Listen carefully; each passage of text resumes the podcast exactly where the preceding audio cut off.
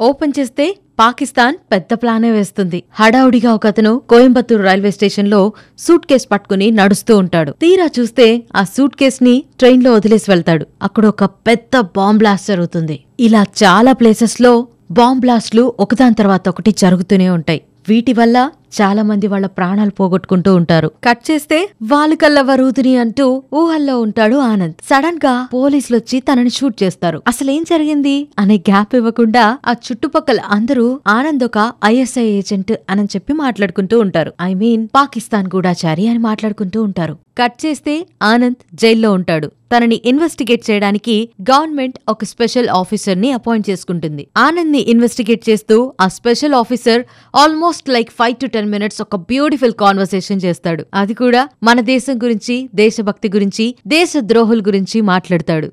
అసలు పాకిస్తాన్కి ఇండియా మీద ఎందుకంత పగ? అనే ప్రశ్న వేసినప్పుడు ఆనంద్ దగ్గర కూడా సమాధానం ఉండదు. మౌనంగా అలాగే చూస్తూ ఉంటాడు. మన ఇండియాలో ముస్లిమ్స్కి లేదా మైనారిటీస్కి ఉన్న స్పెషల్ ఫెసిలిటీస్ అన్ని ఎక్స్ప్లెయిన్ చేస్తున్నప్పుడు మనం కూడా ఇవన్నీ సహజమే కదా నిజమే కదా అని అనుకుంటూ ఉంటాం. సారే జహాసే అచ్చా హిందుస్థాన్ హమారా అని రాసింది హిందువు కాదు ముస్లిమే. హిందుస్థాన్ అంటే హిందువులది మాత్రమే కాదు ఈ నేల మీద పుట్టిన ముస్లింలు ఈ దేశ ఆస్తులతో సమానం అని తను వివరించే విధానం మన మనస్సుని తాకుతుంది.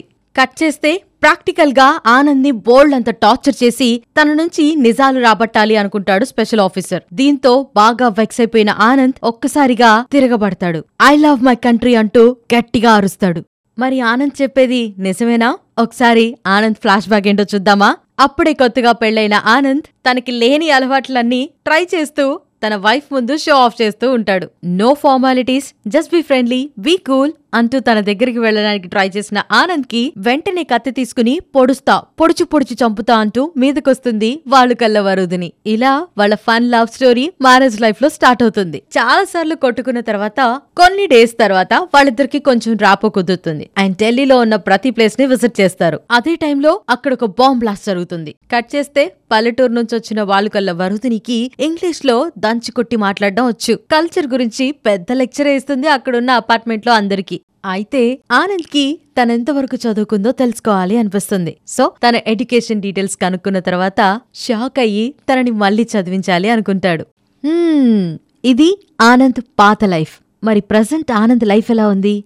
జైల్లో ఉన్నాడు కదా పాకిస్తాన్ గూఢాచారి అని చెప్పి తనని అరెస్ట్ చేసిన తర్వాత తనని రక్షించేదెవరు? తను బయటికెలా వస్తాడు? తనని తన ఎలా ప్రూవ్ చేసుకుంటాడు? అనేది సినిమా చూసి తెలుసుకోవాల్సిందే. Three reasons to watch Manoharam. ఈ సినిమాలో హీరోకి ఎంత ప్రిఫరెన్స్ ఉంటుందో హీరోయిన్కి కూడా అంతే ఇంపార్టెన్స్ ఉంటుంది. And the next thing Mani Sharma music. Super duper ఉంటాయి ఇందులో సాంగ్స్ అన్నీ. అండ్ పేట్రియాటిక్ సినిమాలు అన్నీ మన మనసును తాకుతాయి కాబట్టి ఈ సినిమా అందులో టాప్ నాచ్లో ఉంటుంది.